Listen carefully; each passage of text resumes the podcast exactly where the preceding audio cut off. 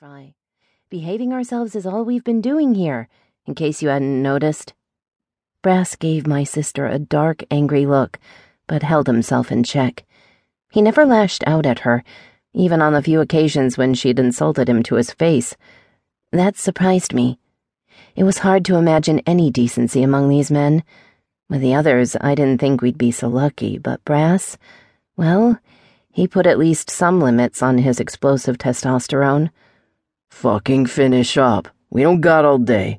I'd rather get you girls out of here without dealing with the brothers. He turned, removing his food from the bag and digging in. I watched him chew. There was no way he could have been more than a few years older than me, somewhere in his mid twenties. The hormones whistling through his veins did far more than make him act like a barbarian. He dripped sex. He was raw, masculine, real in a way I didn't know a man could be. When he came into the room, he commanded my attention. His gravity tilted my whole narrow world to his barrel chested center. His emerald eyes, I feared, had x ray vision to see what I was really thinking. I hated, no, loathed admitting it, but if he wasn't holding us prisoner here, wearing that ferocious beast on his jacket, he definitely would have turned my head at any bar.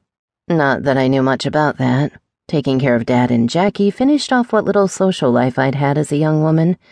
But like any red blooded woman, big muscles and devilish ink drew my eyes.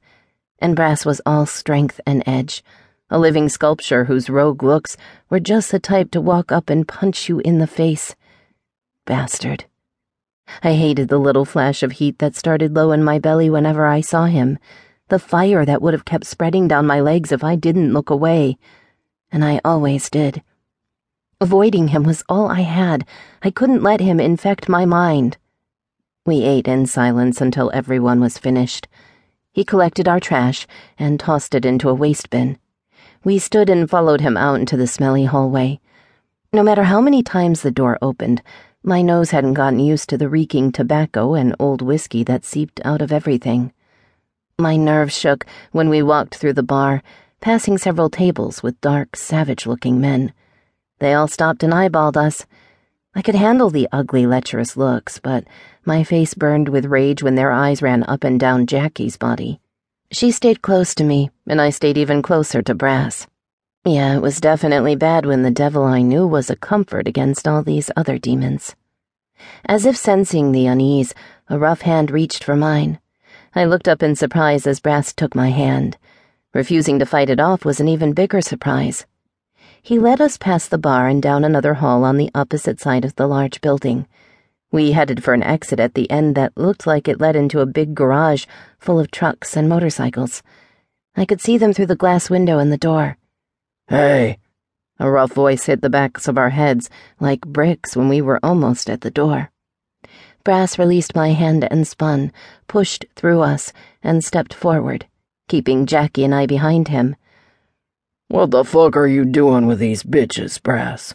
Didn't hear we were ready to release any collateral. A big man with a bald head and beefy Popeye forearms folded his arms, waiting patiently for Brass to catch up to him. Blackjack said to get them out of the clubhouse, so that's what I'm doing. I'm following orders, Veep.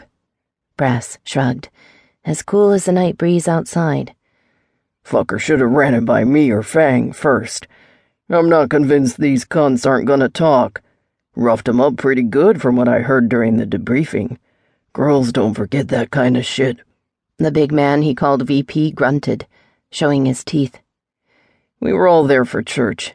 I know you were paying attention, Veep, same as the rest of us. You know the older one's my old lady, right? Yeah, you saying I don't know how to control my own woman? Fuck, brother. I've kept them under lock and key every damned minute they've been in this clubhouse. I haven't done anything to hurt the club, and I never would. Won't let them do it neither. The older man stepped forward, flexing one fist. Brass closed the distance between them, pushing his chest against the stranger, tipping his head in the air. Go ahead and break my jaw if you don't believe me, crack. Missy's my fucking property now and I know how to handle what's mine. I know where club biz begins and ends. I'm not telling her shit, and we're leaving so she doesn't stick her ears anywhere they don't belong here. Shit, I'll watch her and the baby girl day and night if I have to. Just as soon